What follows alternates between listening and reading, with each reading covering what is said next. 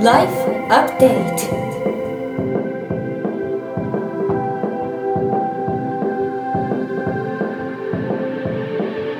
Life Update. Life Update.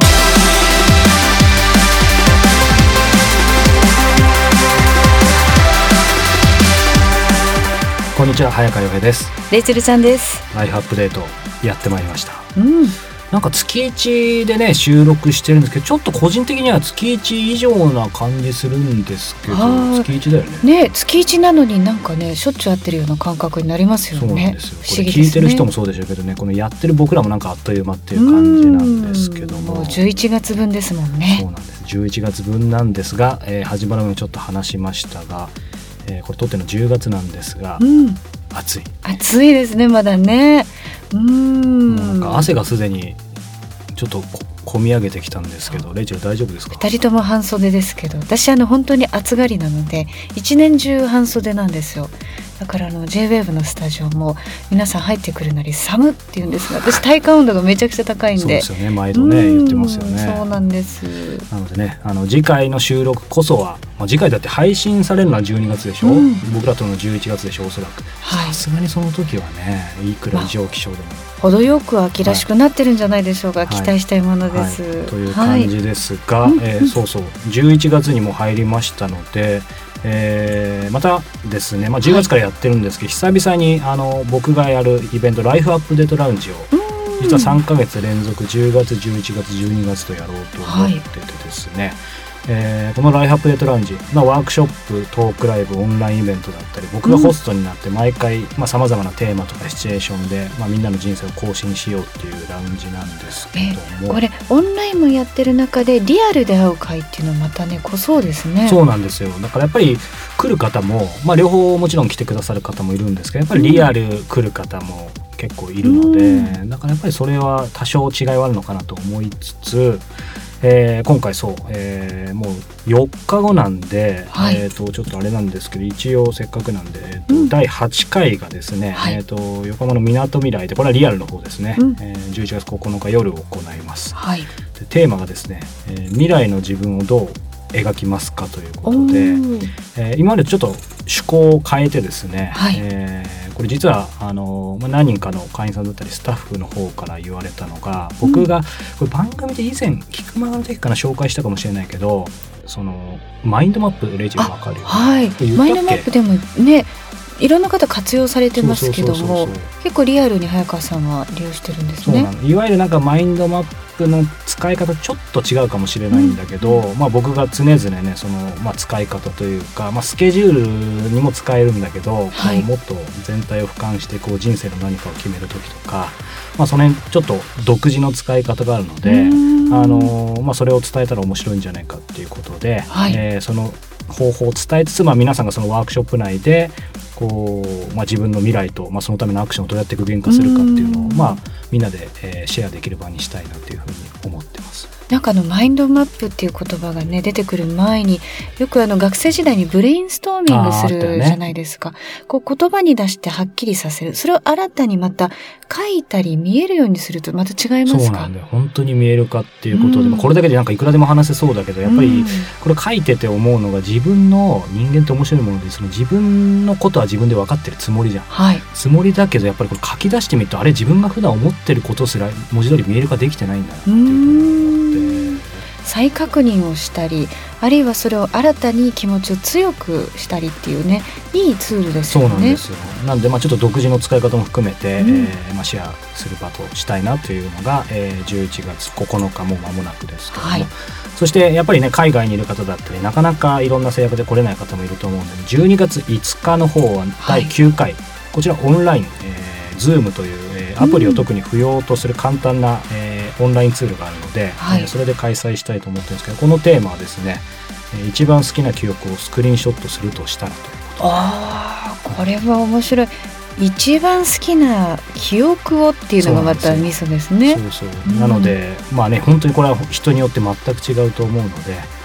で、それをみんなでこう、シェアしながら、インタビューしながら、人生をアップデートできるようないろんなものを見つけていきたいなというふうに思ってます、ね、またマインドマップじゃないですが記憶をまた見える化するっていうのもねちょっと楽しい試みです。11月の9日がリアルで横浜のみなとみらい、これがボリューム8未来の自分をどう描きますかと。でボリューム9が12月5日水曜日、こちらがオンラインということで一番好きな記憶をスクリーンショットするとしたらというテーマのもと開催されます。詳しくは life-upd.com life-upd.com イベントページからどうぞ。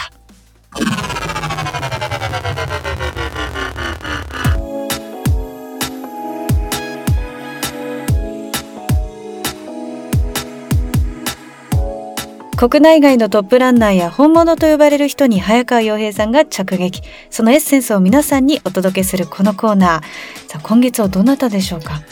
今月はですね、池坊専好さんということで、名字聞けば、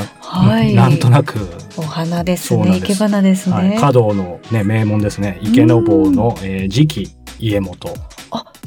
ということで、お家元というとだいたい男性が多いですけども、なので次期家元なので、この専好さんの今お父様が、お家元なんですけど、レイチェルおっしゃったようにですね、これ実はこの池坊、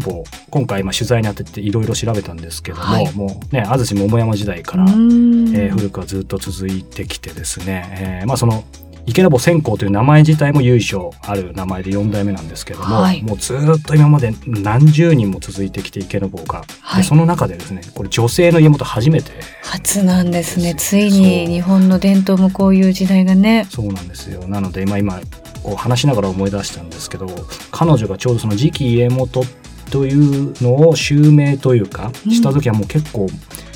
前ですね、平成多分元年とかなので、その時に彼女が自伝みたいなものを、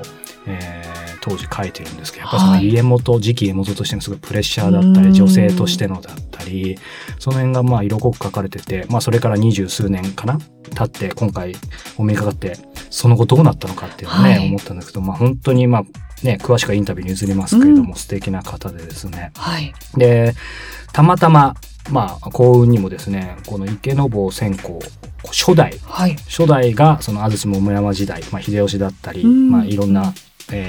関わった有名な人物なんですけども、それは男性なんですけども、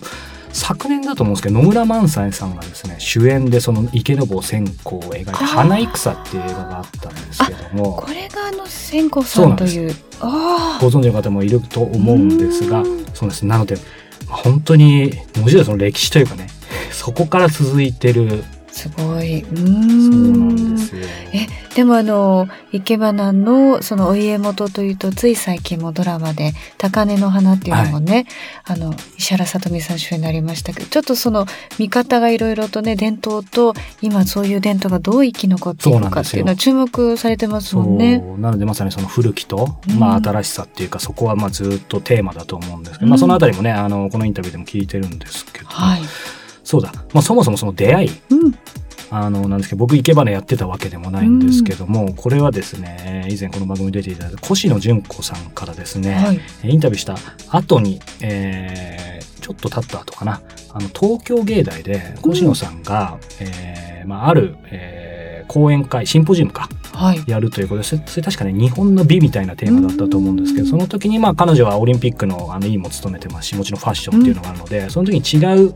パネリストで池坊さんがやっぱりその華道っていうことで出てきてですね、でもう完全場違いだったと思うんですけど、その終わった後に懇親会みたいなのをなぜか僕呼んでもらって、でその時に越野さんからなんかこの早川君面白いからみたいに紹介されてですね、で僕不勉強なんで外見をお見受けしてもすぐ池坊さんって分からなくてですね、きっとすごい方なんだろうなと思って名刺交換したらまさに池坊専好さんで、そうだったんですね。ただ生け花がですね、全然経験なかったので生け花の話ができなかったんですけど、大変失礼だったんですけど、ただですね、もう一枚名刺出していただいて、彼女がですねアイスランド、共和国のですね、名誉、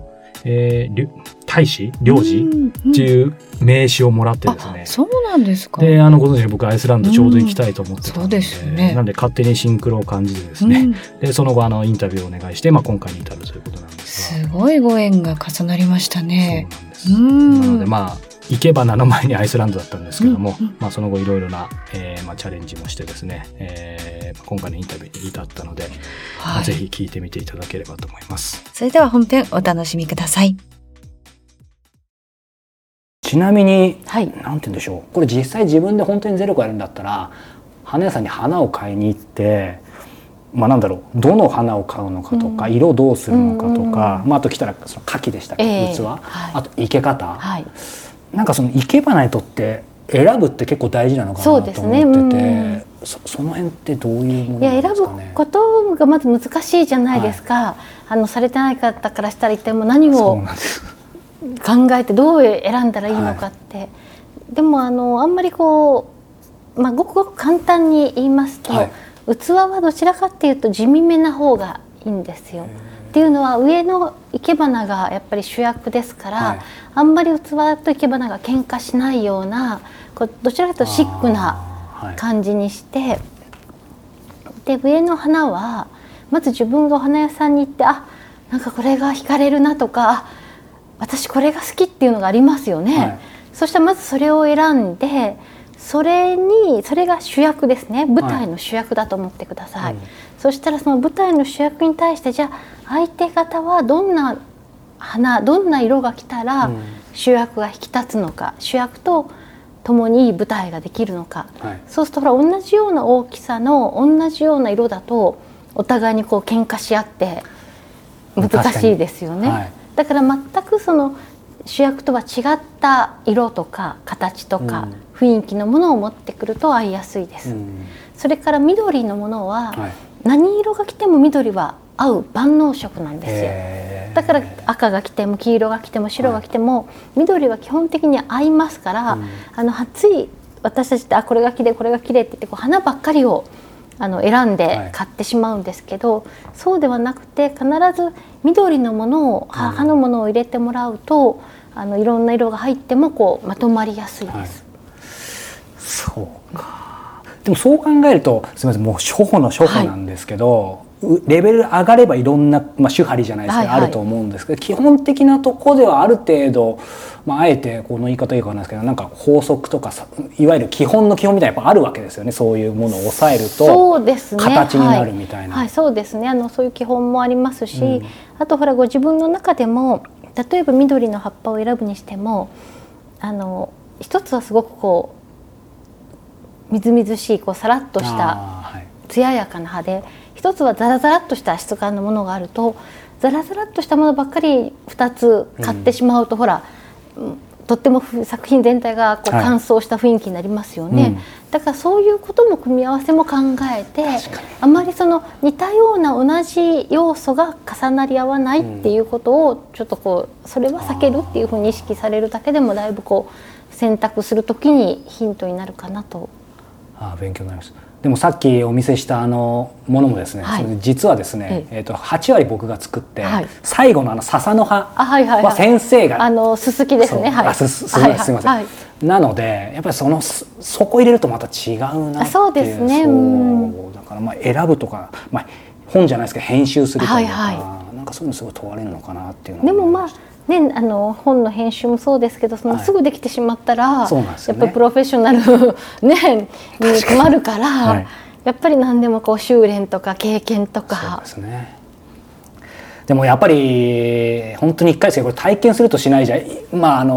僕理解力がないので、はい、今千子さんおっしゃってることやっぱり分かるんですよね、はいはい、これ体験しないと多分正直分かんないんじゃないかなと思ってて、でそこでですね、ちょうど体験してない方がリスナーからですね、はい、事前にちょっと2つほど質問をいただいてるんで、はいはい、ぶつけさせていただいてもいいでしょうか、はい、まさに今の質問なんですけど、華道に触れていない人間からすると、はい、まあ、とても遠い存在に思えるのですが、なぜそうさせると思いますか。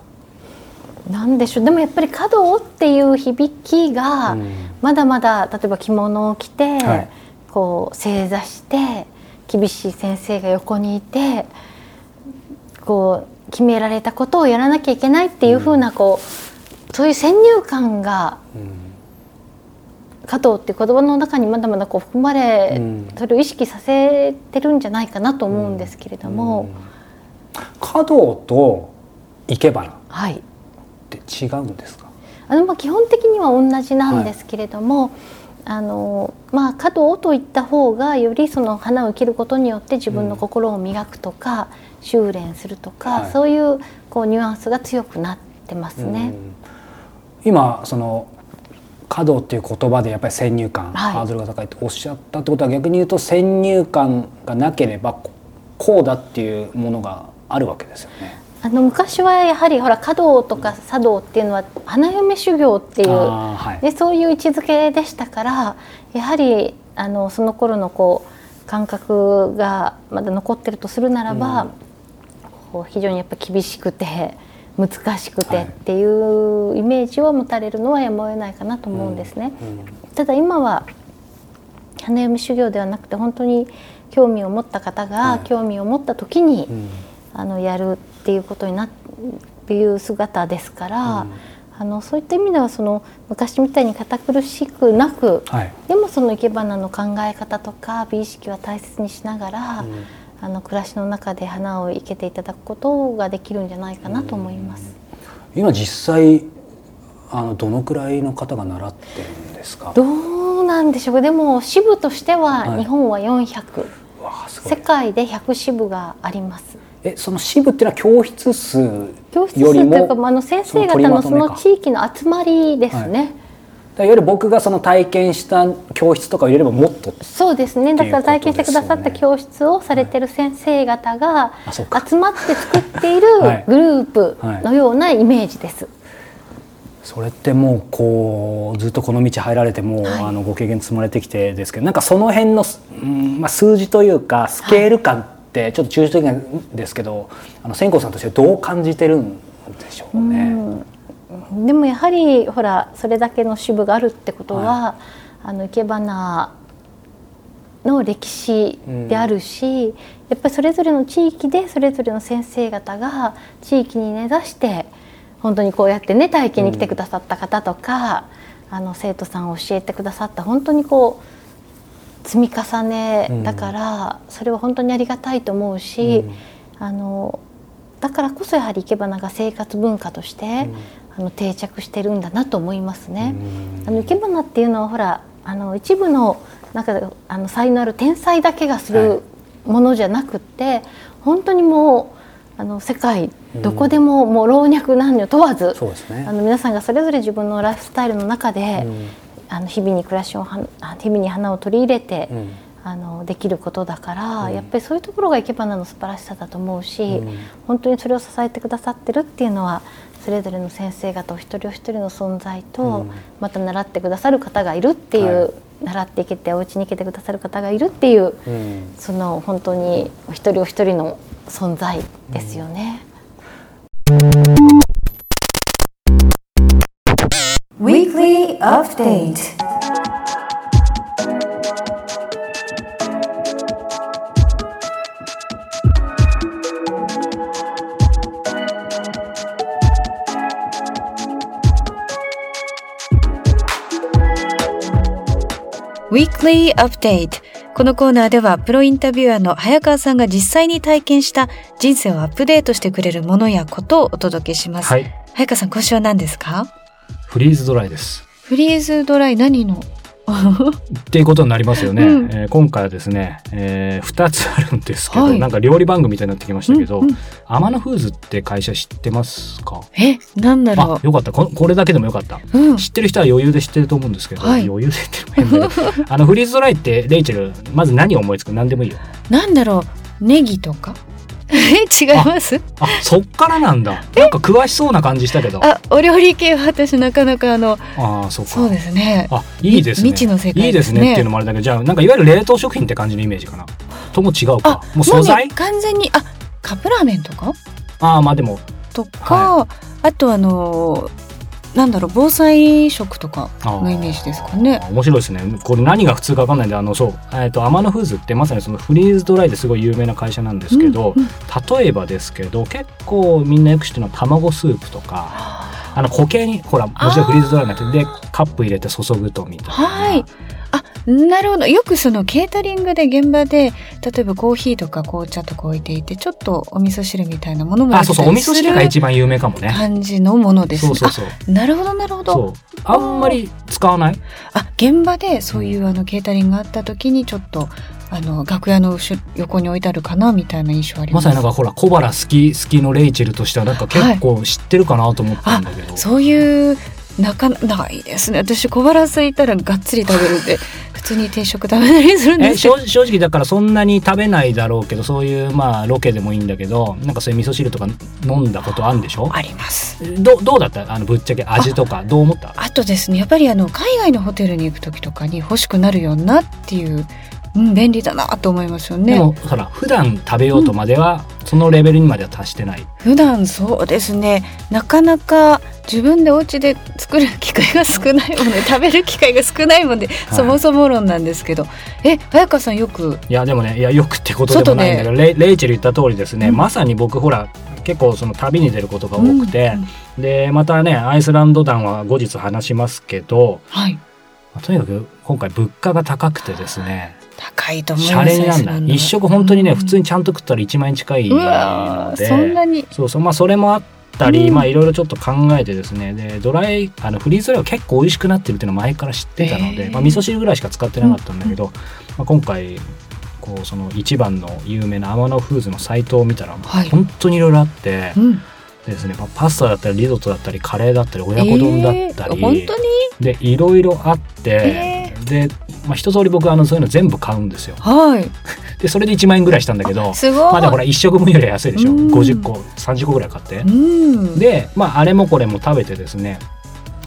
まあ、正直フリーズドライだなみたいなものもあれば、これ普通にいけるなみたいのもあって、どんなものが普通にいけました？でその中で今回2ついけるなと思ったのは、まず1つですね、焼きナスとトマトのクリームパスタ、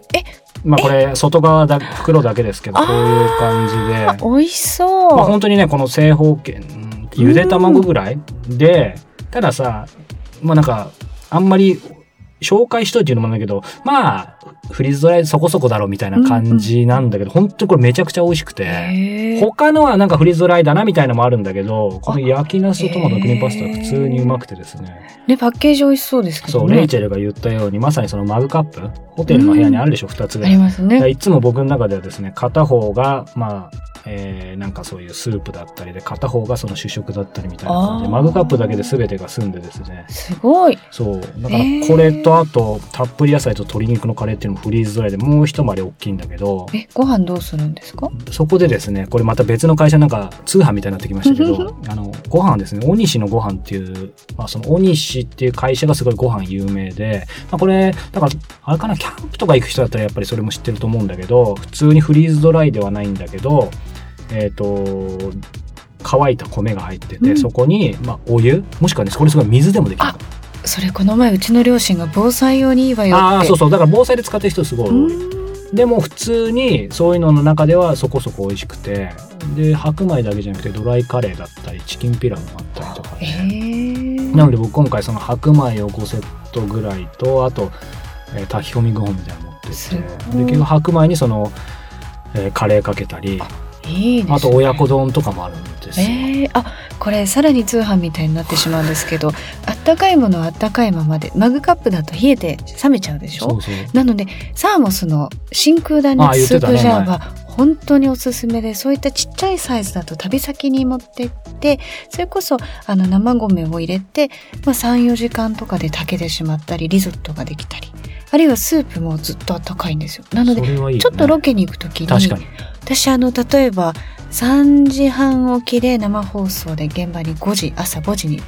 行くんですね。で放送中6時から9時の間に小腹がすくので、スープジャーにいろんなものを入れて食べてるんですけど、例えば紅茶でも何なりもあったかいものを入れていって、夜まだ少し残ってる紅茶を飲むとまだあったかいんですよ。飲めるんだ。だからロケとかに行くときもじゃあそのセットはいいかもな。なんで本当に防災にもそれこそサムスのスープじゃ使えるし、旅先もいいのでって話をちょうど親としてたんですよ。あ、そうなんだ。偶然さっきのお米の話からだからそうレジっていうか、その防災ありきで結構みんな作ってたり、保存とかだけど結構いろんな使い方できるよね。そうなんですね。あるいは日常のものを防災に、そのロールストックで食べながら消費しながらどんどん新鮮に保っていくっていう。でも今までどうしてもやっぱその保存食だったりさ、そういうのってまあ保存食だなみたいなさ感じだったけど、ちょっとそれをさすがだなと、特に日本の会社だし、なんか裏切る、いい意味で裏切るような。なので天野フーズさんちょっと一社だけだとあれなんで、大西のご飯も美味しいよということで、いいですね。ぜひ皆さん、特に旅に使える、こんなちっちゃいから。ただ俺それさバカだから皆さん想像してほしいんですけど、それ40個ぐらいほらだって1日、そこホテル朝食ついてたからいいんだけど、昼とか夜とかさ、いろんな組み合わせ持っていくとさ、10日9日いるとさ、肉18で2種類ぐらいだったら40個ぐらい。すごい、バカだよねこれって。でも、最初のそもそもの目的が本を書くためだから、こもって外で観光するわけじゃないですもんね。たださすがにこれは怪しいから捕まんじゃねえかなと思ったんですけどほらなんかたまにこうランダムに開けられたりするけど、でも結局問題なかったんで、結果オーライだし、もちろんそれもともと軽いけど、当然全部食べるから帰りはすっからかんだし。本当だ、面白い。だから僕にとって必要なのは、そのホテルに電子ケトルがあるかだけチェックしてですね。そうですね。で携帯を持ってったんですもんね、前回ね。なので電子ケトルがあったので、次回から電子ケトルあるホテルだったらレイチェルが勧めてくれたサーモスタットのを持っていきたいと思います。サーモスの真空断熱スープジャーで、正式名称3つ紹介で、着せずして盛り上がりました。皆さんぜひ。以上、今週のウィークリーアップデートでした。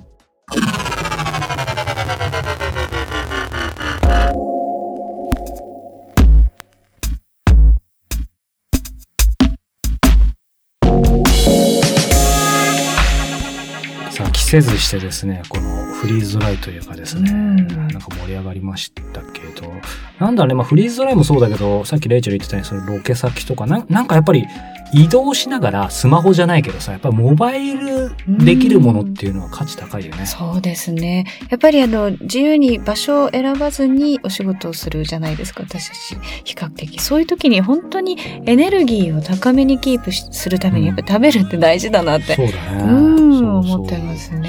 んですよ。だからなんか最近コンビニもさ、この間谷川俊太郎さんか、朝日新聞からのコラム読んだんだけど、面白いのがさ、最初にいきなり書いてたんだけど、僕はセブンイレブン一食ですって一食っていうか、朝水、昼サプリ、ちょっとはっきり覚えてないんだけど、で夜もそのセブンイレブンだけで十分って言ってて、面白い。でこれセブンイレブンってこういう名詞出しちゃいましたけど、正直さっきのフリーズドライじゃなくて、僕あんまりコンビニの弁当とかさ、やっぱあんま美味しくないイメージ、実際昔あんまり美味しくなかったと思うんで、これ僕の主観ですけど、今美味しいね。美味しい。だからね、コンビニってスーパー並みのものもね、揃えてたり、イートインも増えたりね。うち近所のけど、実はセブンイレブンまさに愛用してて、なんかどっかでほらやっぱりそうやってもコンビニ食ずっとはまずいだろみたいなのあるんだけど、普通に美味しいから、なんか今レイチェル言ったように、カフェだったりレストランも食われてる、スーパーも食われてる。そうですよね。でも谷川俊太郎さん、私一緒に朗読のイベントも主催していて、本当に一食なんですけど、でもワインはね、本場の合間にちゃんとファーストステージ2セカンド飲んでらして、しかもしっかり食べられるんですよね、夜は。なので、一食って本当なんだなと思いましたね。楽しんでるのかなと、何の話か分かりませんがさて、この番組ではリスナーの皆さんから早川さんへのご質問、番組へのご感想を募集しています。番組のサイト life-upd.com、 life-upd.com、 トップページ右上のコンタクトからお寄せください。また番組では早川さんが実際に世界を回りインタビューした体験だったりですね、その中から価値あるものだけを厳選してお伝えするメディア、ライフアップデートプラスも連動して展開しています。番組でお届けしきれなかった池坊専行さんを含むトップランナーたちのロングインタビューもバックナンバー含めて全てお聞きいただけます。詳しくは番組のサイトをご覧ください。そして今月はイベントがあるということで、そうですね、また皆さんと お耳に、いやこれはお目にだなお目にかかれるのを楽しみにしています。さよなら。Bye for now.